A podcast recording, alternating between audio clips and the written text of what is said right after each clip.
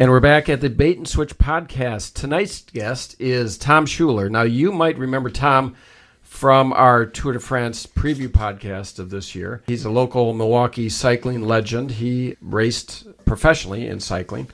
And uh, our shows are not particularly topical. We don't talk about current events, but one that we do is the Tour de France preview podcast. And I want to get a little bit into the podcast that we did that night.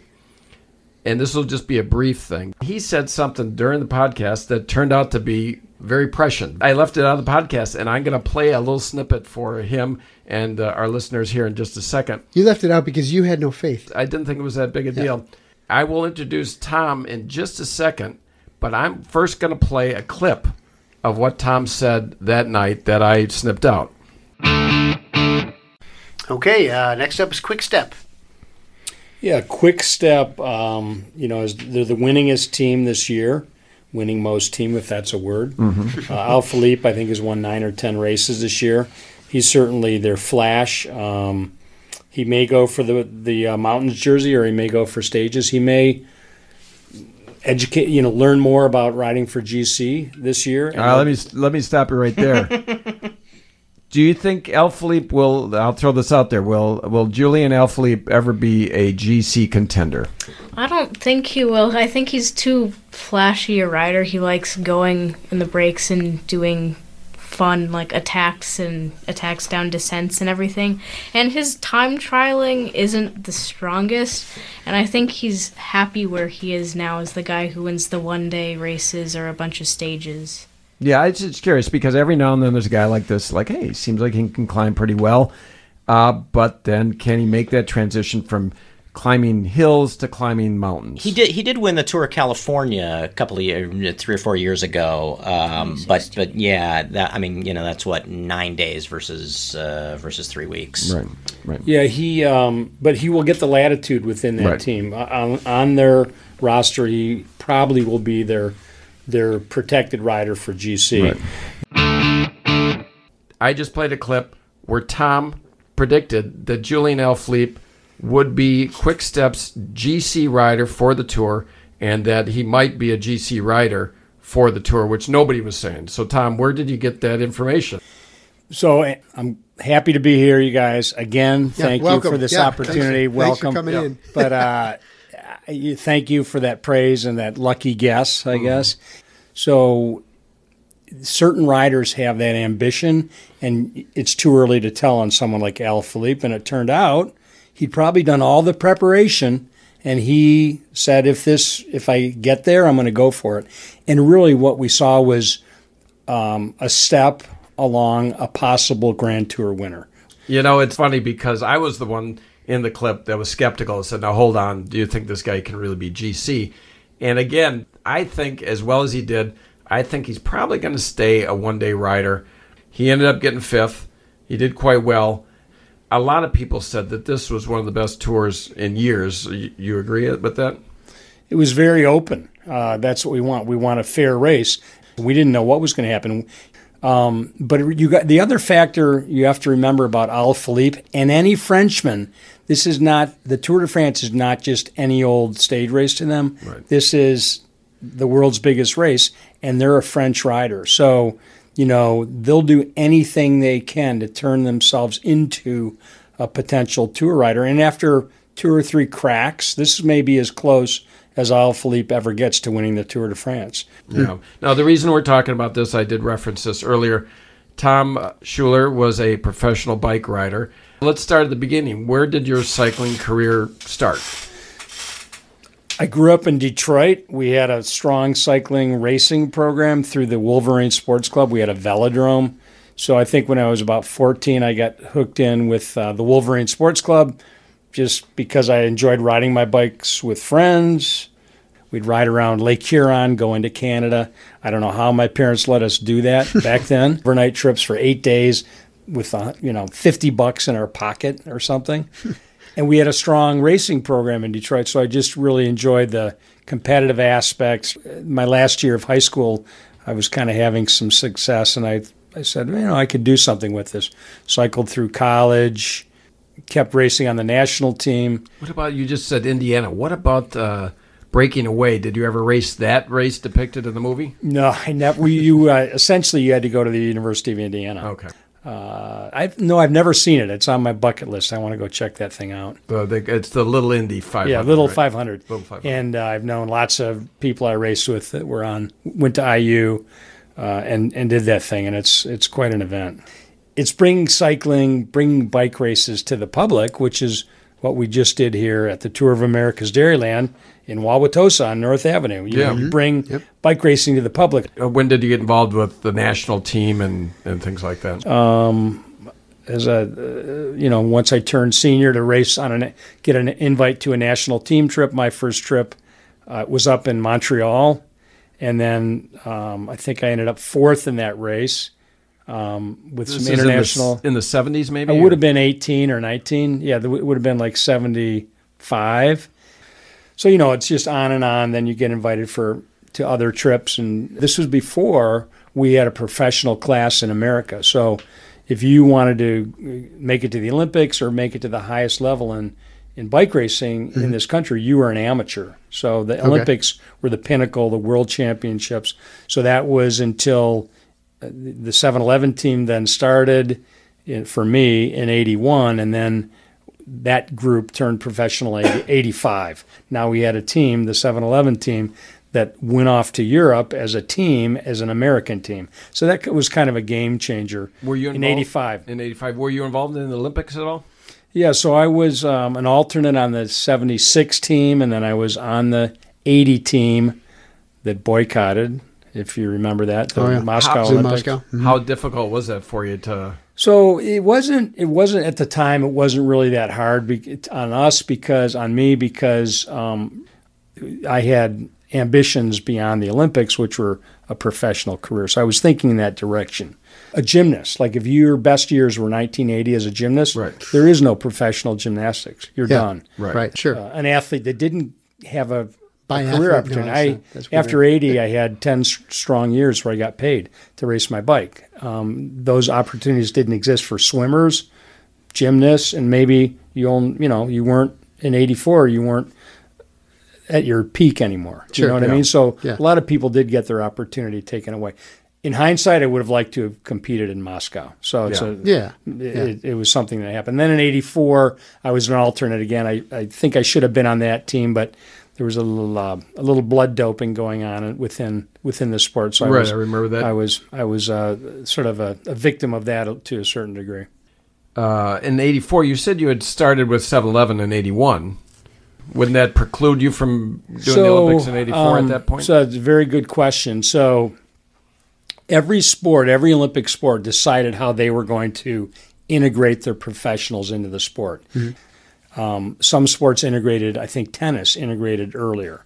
Sure. Cycling didn't integrate till 96, which is Atlanta. So okay. Frankie Okay. Andreu, Lance Armstrong. I was retired by then, but all those professionals were able to ride in Atlanta. So the, all the best cyclists in the world were in Atlanta because we were fully integrated, had integrated the professional sport into the Olympics until that year. So in '92 was Barcelona. Lance Armstrong was our top guy. He was an quote amateur.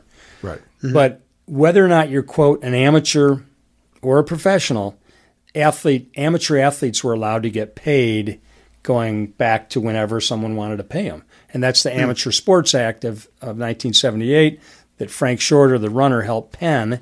And it, it basically, you can be an amateur and still get money because basically the Russians, the East Germans were all, quote, amateurs and they were being paid. paid, sure. So that's that. Um, so the, the, uh, so I started getting paid when the 7-Eleven team started in 81. It was very paltry salary, but at the time it was the best it was the best paying cycling gig in America. That's amazing. I mean, that's that's really cool. So you were part of that very first 7-Eleven team that started. That's that's awesome. You got to be a lot That's of cool. pride with being a pioneer over in Europe with Sure. American cyclists. Yeah, and, and I I sort of backed off the the European stuff because um, my wife and I started having a family in about 80, 86 was our first child. So I sort of pulled back from the European. We went to Europe as professionals in '85. We rode the Giro. Was the uh, that was our first Grand Tour. I was on that team, and then our our first child was born in '86. So I we were being asked to move to Europe, you know, and Oh, okay. I, I wasn't ready to little do that. So yeah. I stayed with the team, and I worked with the younger riders, continued to race mostly domestically. Right. Uh, through the, through the end of my career in '90. and then 7-Eleven morphed into Motorola, right? Yeah, that's correct. I stayed with the team, and that's when I retired. And I stayed in a management role with the team. I was the assistant general manager to Jim Ochowicz for a couple of years. And Jim Ochowicz is a local uh, Milwaukee guy. Yeah, Jim grew up um, in New Berlin, was a two-time Olympian on the track on the velodrome, uh, was a teammate of mine uh, on a team that predated 7-Eleven called AMF.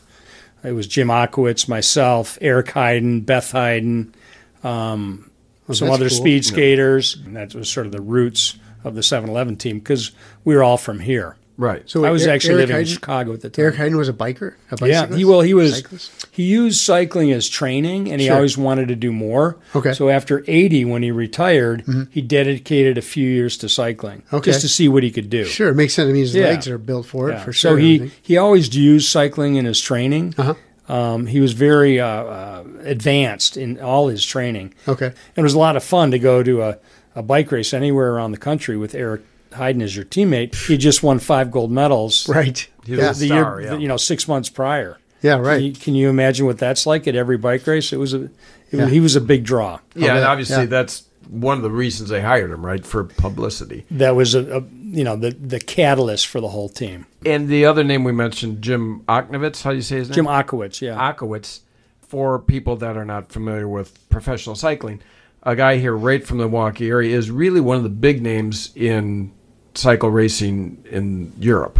He is uh, one of the team directors, one of the team owners. yeah, essentially a team owner. Um, your directors are the coaches on the you know that are essentially uh, calling the plays and are in the cars. Jim rarely does that.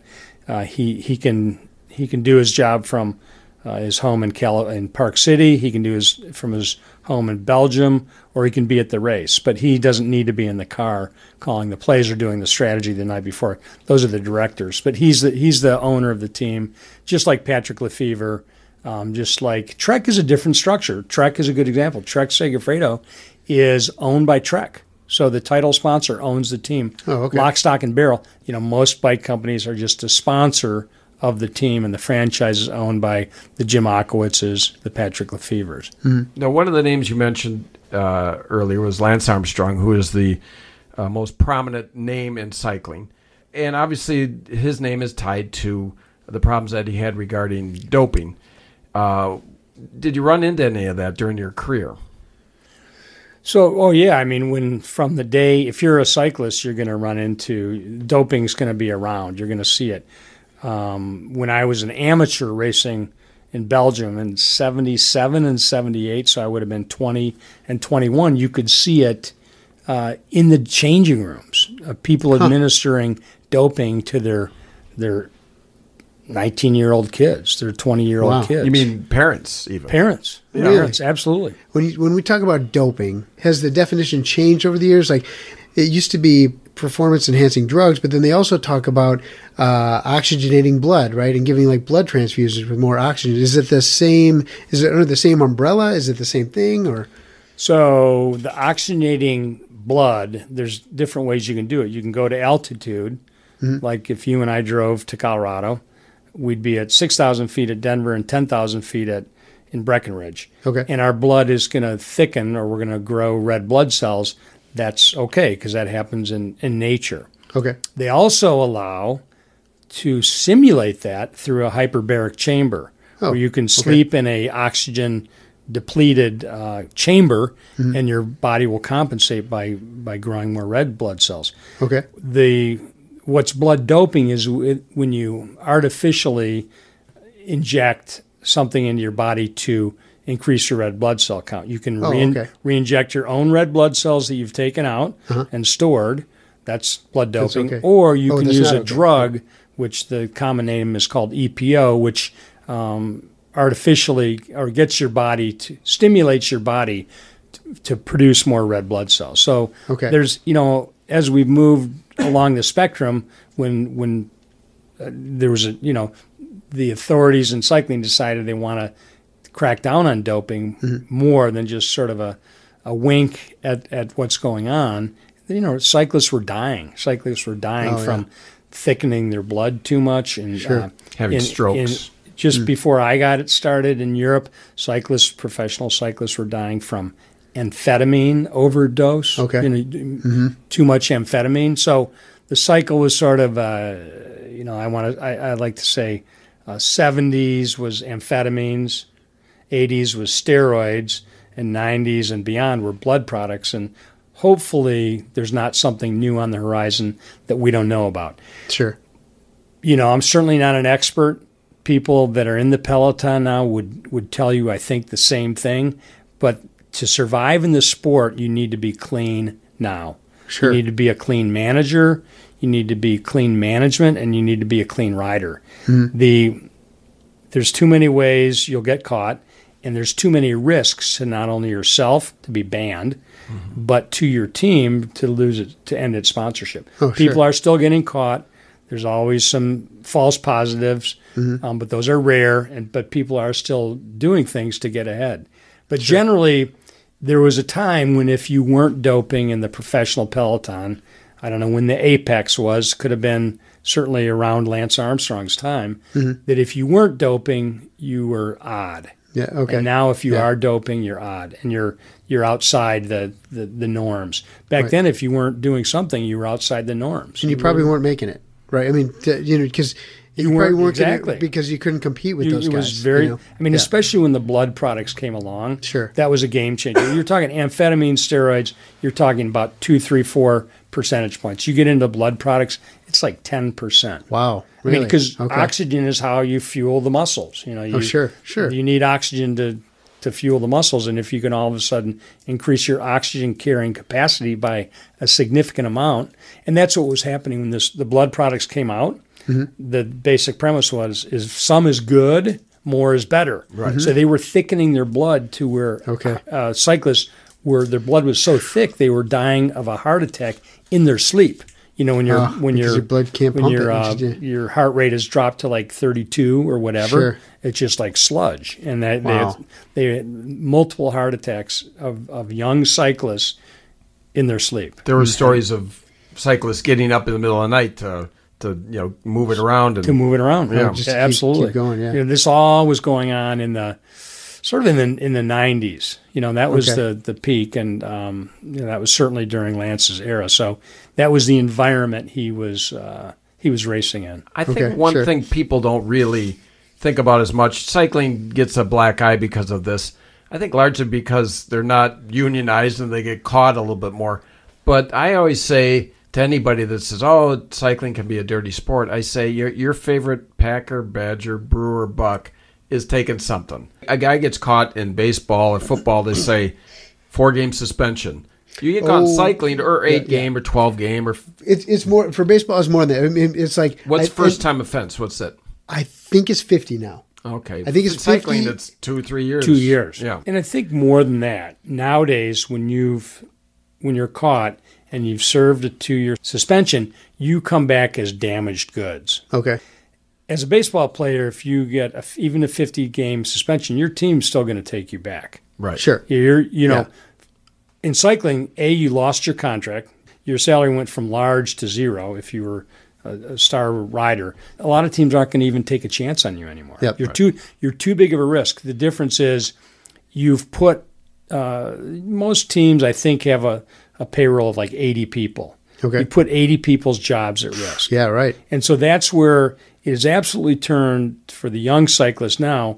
They realize the stakes and they kind of all say, hey, we really never wanted to dope in the first place. Right. Sure. We just had to to keep to if we wanted to be if we wanted to keep up, we'd rather not put this stuff in our body. We Mm-hmm. know it's not good for it. Everyone knows it's not good for you Right. to manipulate your chemistry. But if you wanted if you had the ambition and the and the the uh, skills, I mean, it was only the best cyclists that got the opportunity to uh, be invited to a pro team where then doping was probably introduced to. Him. It was only the best amateurs that Yeah. became the best pros, and along the way they might have doped back in that era. Mm-hmm. But so they were already all already the best cyclists of their generation, Mm-hmm. but they still had to do it, keep up. They didn't want to do it. They just they wanted to be try to win the Tour de France. You know, Right. completely different now. You take Alaphilippe, all these young guys. No way. There's no Yeah. way. It's it's for themselves, the sport, um, and they're they're not desired if they're going to go down that path. Do you think that cycling, I don't want to say overcompensated, but they, they went like, okay, we're definitely, we're going to make sure that this is just out of our sport completely 100% because to, to- in a way to kind of build up their reputation again. um, the risk factors of doping in different sports are are one thing, but the perf- performance enhancement advantages of certain doping techniques are different in each sport.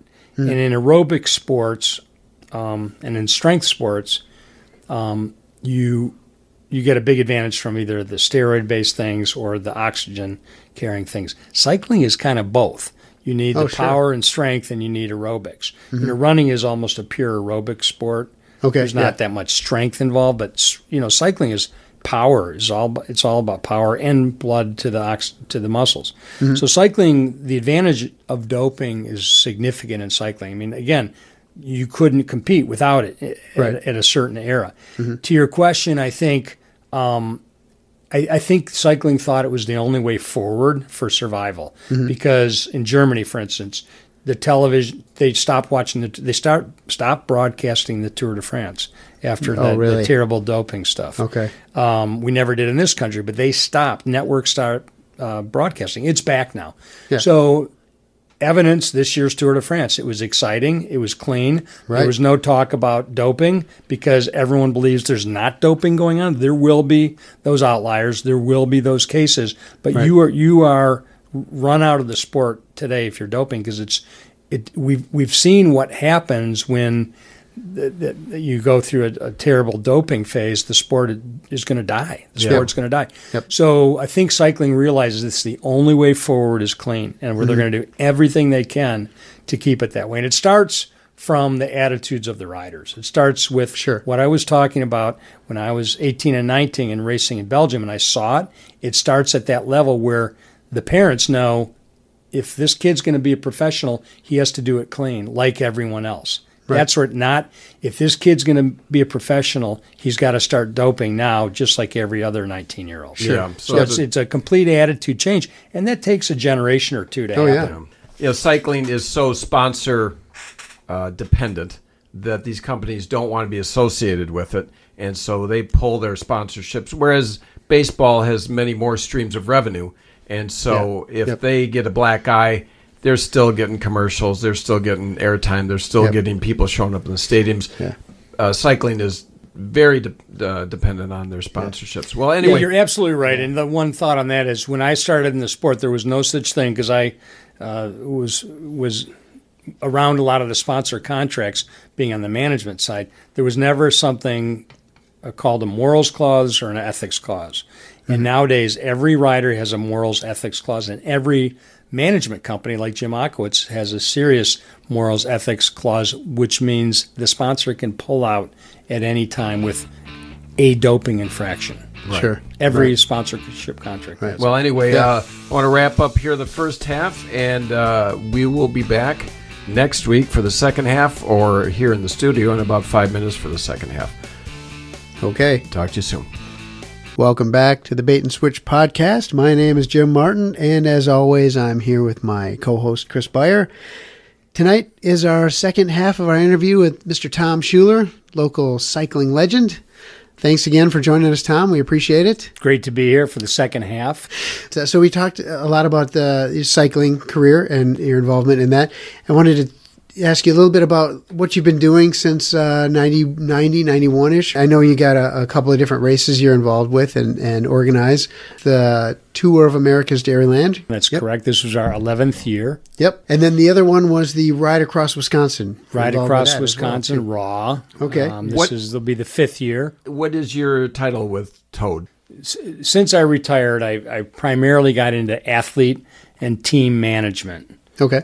Um, in cycling, triathlon, mountain bike, 20 different teams over the last 20 years uh, when I started my company called Team Sports in uh, 92.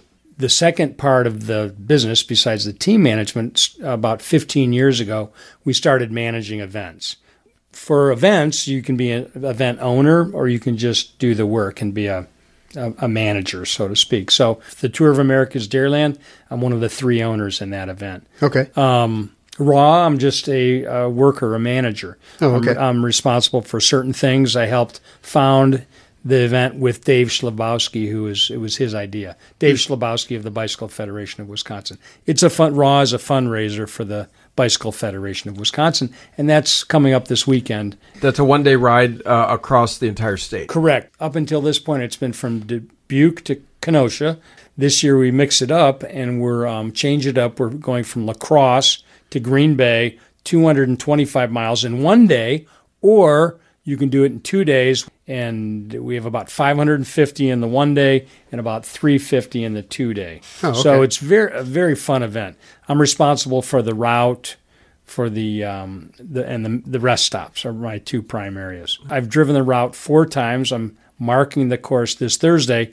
I need to know those roads like the back of my hand, and they're all Oh, yeah. rural roads. We find the best roads, low traffic, best surface, Oh, you know, great. scenic that we can find. And it, it takes a lot of work to find a path from La Crosse to Green Yeah. Bay, 225 miles.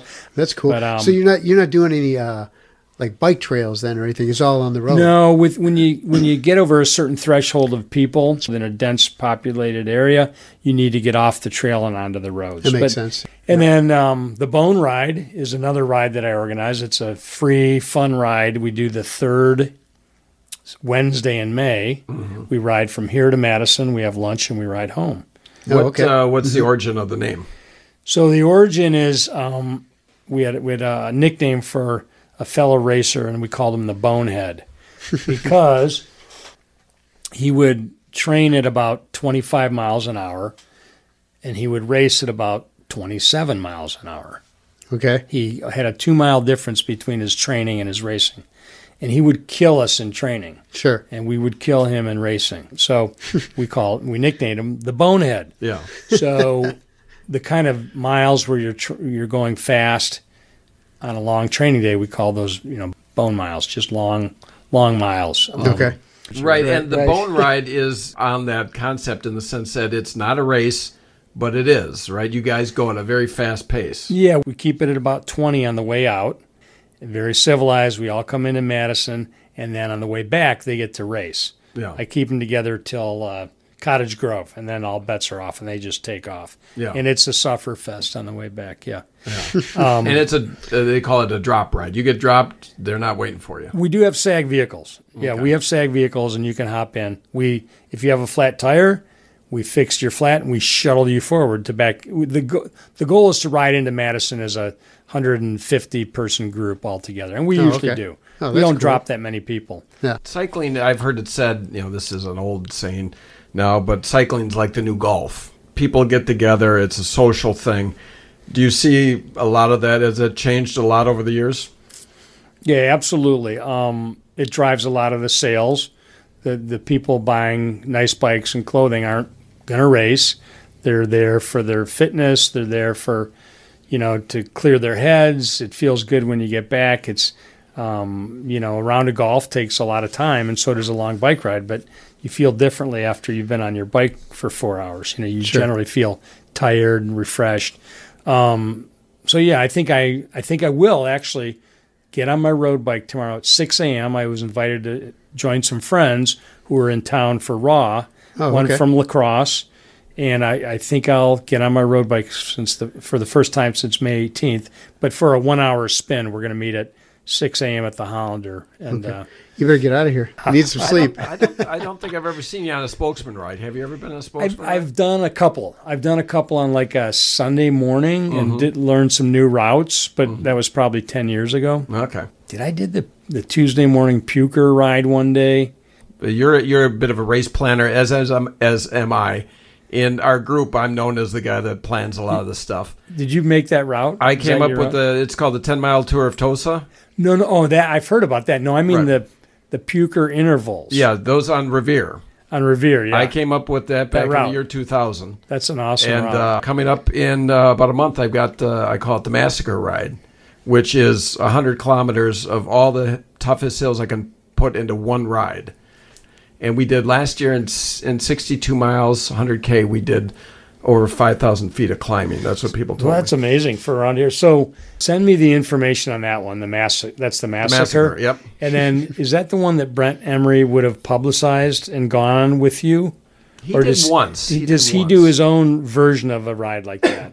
I don't know, but one year he was on it with us. Okay. about four or I think he was ago. promoting it, and I saw something. Yeah, Brent Um, Emery, another local cycling legend. Did you compete against him? Yeah, I did quite a bit. He, um, you know, for the bulk of his career, he was primarily a velodrome racer. Right. So we didn't overlap that much, except in some of the criteriums. But yeah, we'd go.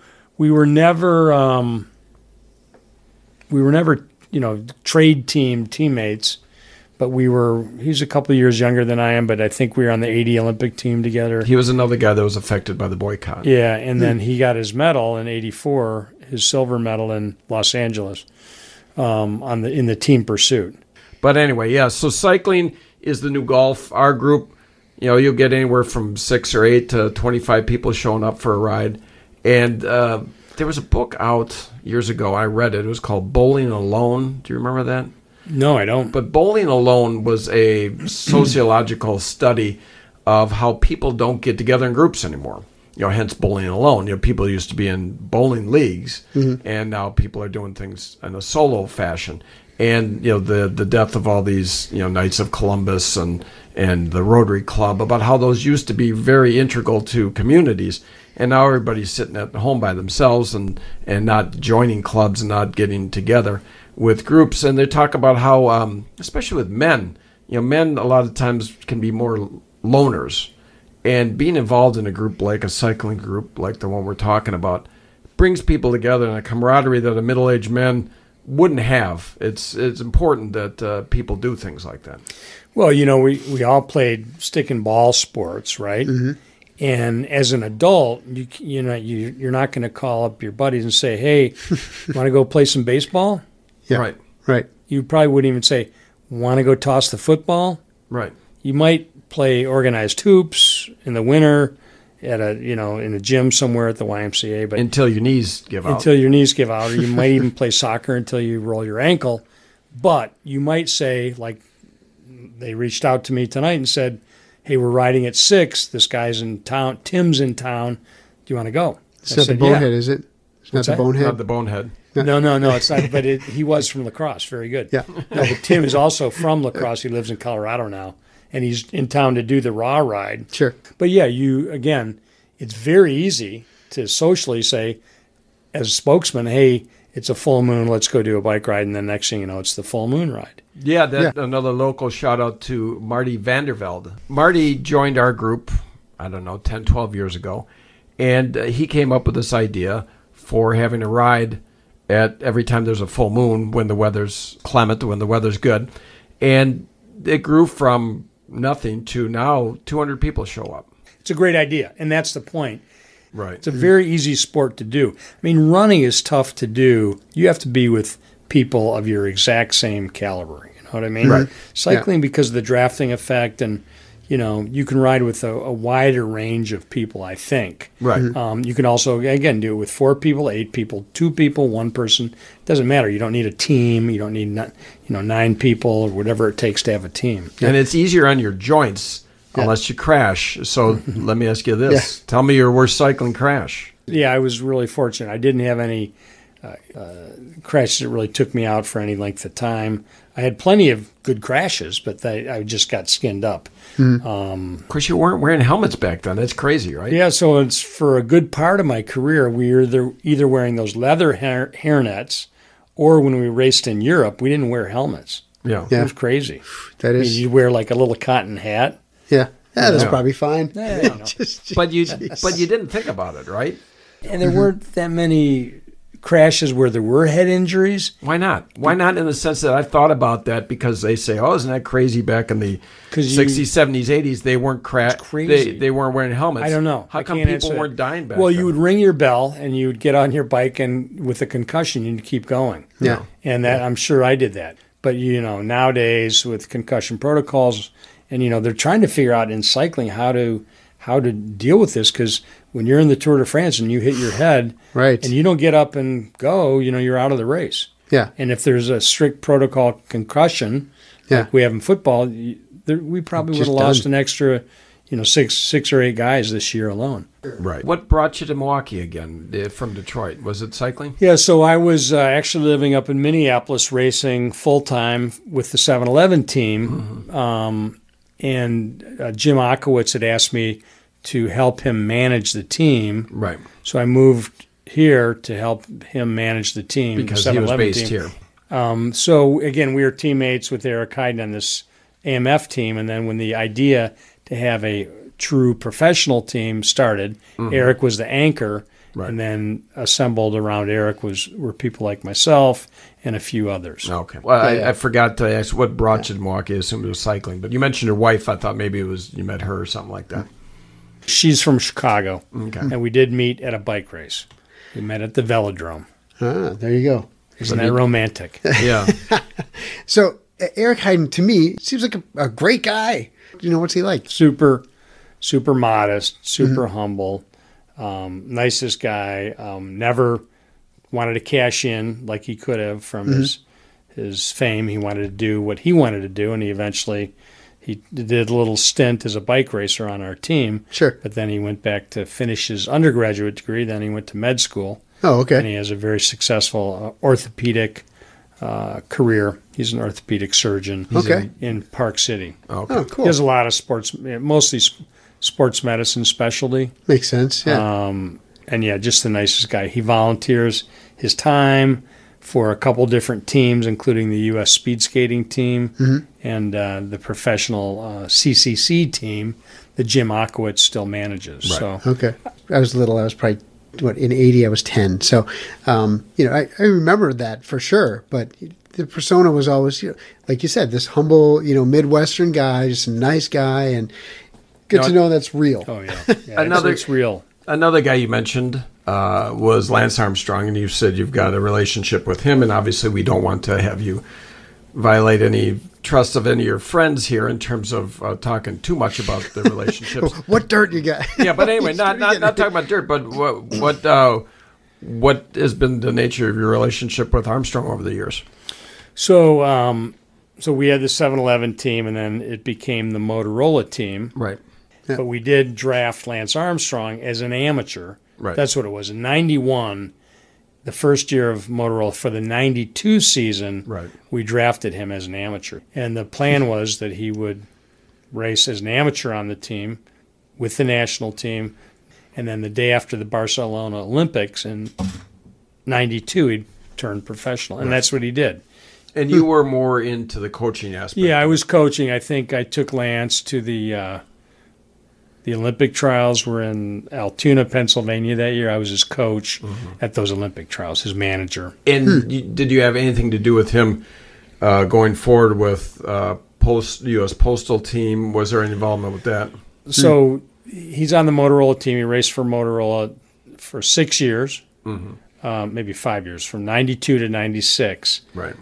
The Motorola team ended in '96. Right. That team stopped. Right. and there wasn't a replacement sponsor. So, and he got cancer in '96. So his career stopped, and um, or '95, I think he got cancer. So anyway, his his career was halted temporarily, and the sponsorship ended. So he had a contract with to ride for I think it was La Vie Claire or one of the French teams. It was uh, Cofidis. Cofidis, Cofidis, um, the next year, and that's a whole other chapter. But anyway, um, so I left Mm-hmm. the team in '92. Ni- yeah, 90, 93. Yeah, you moved, moved I on left, with your I life. left the Motorola team, started my own company called Team Sports in '93. Well- I'd, Oh, okay. I'd actually started it the year before. After you finished with Motorola, what was the nature of your relationship with Armstrong from then going forward? Just You know, so I have a phenomenal relationship with Jim Ochowicz to this day. Um, we don't get together often, but we'll go to we have reunions every so often, and I'll talk to him.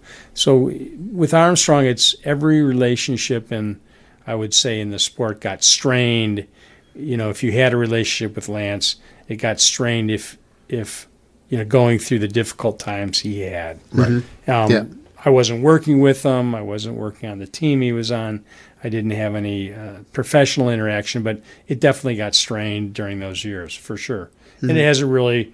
I've got. I've had no reason for it to come back together. So Yeah. You don't you um, don't run into him. You don't run in those circles. no, I you know he he doesn't travel much in cycling, and I don't travel in the that the type of cycling events he might go to. Mm-hmm. But he really doesn't go to a lot of cycling events. Do you have his phone number? Absolutely not. No, I haven't, I haven't had his phone number. Good question though. That's a good test. It's kinda- I haven't had his phone number. cool. for- Because I Oh, I do have his phone number. It's probably an old number. Yeah, yeah. How about uh, Greg LeMond? Did you know him well? Yeah, LeMond, I, I've and that was and that's part of the, the the rub between my relationship with Lance is I've always been a good friend of Greg LeMond's. You know, just he's younger than I am, but we raced together and just socially we we would do things.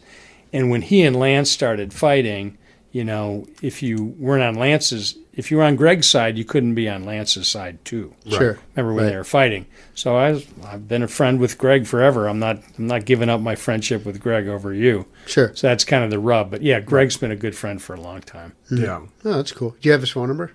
Absolutely. he doesn't answer his phone when I call him, but I have was- his phone number. Who was the uh, who was the greatest cyclist you raced against? LeMond, maybe. yeah, I mean, no doubt. Um, you could say, I mean, I raced with, I really didn't race against Right. Bernard Hinault. you were in the same races Um, Yeah, I was in the same races. Um, certainly Francesco Moser. Um, never raced with Indurain. But yeah, I, I think LeMond just because to be an American and win three Tour de France's, um, doing it his way, doing it uh, clean. Think about that. It's a pretty big doing deal. it clean. Now you were probably more of a domestique, perhaps. Uh, what was your role on the team, and what was your most notable result? so as an American team, we we you know we started with all getting our chances to win. As we got to Europe, we had to be more specialized, and I would have fit in more to that domestique role. But I didn't race with our team that much in Europe, and we were trying to break the convention of how teams were organized. So I I had I won a fair amount of bike races. I was more of a sprinter, and um, Well, but you- not in Europe. Oh, I- okay. I, didn't never won a professional bike race in Europe. Okay. I won amateur races in Europe and Belgium, but back here I won a lot of races just because I was a sprinter.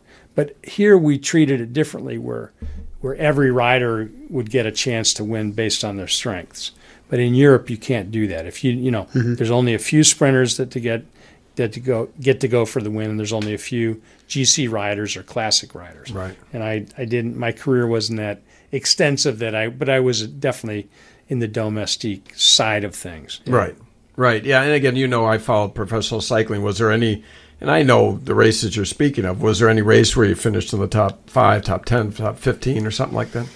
I mean my biggest result was probably winning the the US professional road championships which used to be in Philadelphia. So that was Hmm. Well, that that certainly counts. And we Sure. and here in Wauwatosa we have two-time winner of the uh, U.S. that the exact same race. Yeah, Uh, Matt Matt Boucher. Boucher. That race used to be open to the world, and so the person I beat, who was second, was Mario Cipollini's brother. oh, really? you know who Mario Cipollini is, right? Yep. The race eventually became for for Americans only. Oh, You know, okay. they, some national championships are just Americans. That's how it is now. Mm-hmm. But back in the early days, it was wide open. So sometimes an American would win the race outright, Right. As you sometimes- did, you're saying. as I did, Yeah. and sometimes you would finish fifth and you'd become the U.S. Pro Champion Because Oh, you were the okay. You're highest first ranked American, American. right? Gotcha. So Yeah. so you're so- saying back when you did it was harder. much harder, Much harder, yeah, yeah. harder, much harder, much harder. Well, that's I usually do my homework. I did not know that you were the former U.S. Pro Champion. Yeah, in '87 and um, in '85, I was sprinting for the win, and I pulled my one of the more bizarre mishaps I've had in my career. I pulled in the sprint. My my gear shifted from the 15 to the 12, and that lurch. This was before ratchet. This was Right. friction shifting back in the day, and I pulled my foot out of the shoe Right. with so Oh. much. We had toe clips, came out of the shoe, and I rolled rolled across the finish line in last place in a group of five. With my stocking foot on the pedal, my shoe dangling in the toe clip. Yeah. But Nowadays, my teammate yeah. Eric Heiden was also in that sprint, and he won the race. Yeah. Do you have his phone number? Uh, I yeah, I do, I do. I You don't could call him either. you could change the story and just say you let out Eric Heiden. I did orchestrate. I absolutely orchestrated his tactics. I Yeah. said, "Sit on." You know, again, he didn't. I had a little more experience than he did from bike. I said, "Sit on for the last ten miles. I'll control these guys," and uh, I, I've positioned myself at the front. He came from the back with a head of steam, and no one was going to catch him. Yeah, right. And my foot pulled out. But anyway, that's a that was an interesting story. But it was really good for that race in '85. That was the first edition of that race in Philadelphia to have Eric Heiden win that race. Yeah. It Yeah. really helped put that that race on the map. Sure. Well, hey, uh, I want to thank you for stopping by here tonight, Tom. Yeah, we had a again, good time Tom. talking. We, Yeah. you know, as being a spokesman, we might hear have a lot of fellow cyclists listening to this podcast, and all these different uh, things that would be only interesting to cyclists will have an audience for those people. um, so, anyway, thanks a lot, Yeah, Tom. thanks again, Tom. And we'll uh, we'll wrap things up here. We'll count it down. We count down the, to the music. Count yeah, down to the music, I I think. did we do that for the tour? I don't know. I don't think we did, but thanks, Jim. Thanks, Chris. I Sure. very much enjoyed it. All right, here All right, we we'll go. Do the countdown. Three, Three, two, two, one. Music. There we go. All right. Well, another podcast in the can. Awesome. Good night, everybody. All right. Join us next time on the Bait and Switch podcast with our guest, official photographer for the Milwaukee Brewers, Scott Paulus, when we attempt to quell any concerns that he might have as a first time podcast guest. There's one of them where I went up in a stunt plane, and the pilot just the only thing he briefed me on is that okay, I've been I've done this before. When I tell you to, I'm going to go straight up in the air. Just throw the camera behind your head. I'll tell you if you're straight and you're looking right at me, and then you just snap away. Did you did you uh, did you puke? No, no, No? I'm, I'm very proud. I'll say this about half of our guests puke before the end of the night. So, it's, So, so be prepared. be yeah. prepared. Yeah. I, I have noticed that I'm starting to get nauseous. You've made it to the end of yet another Bait and Switch podcast. Spread the word.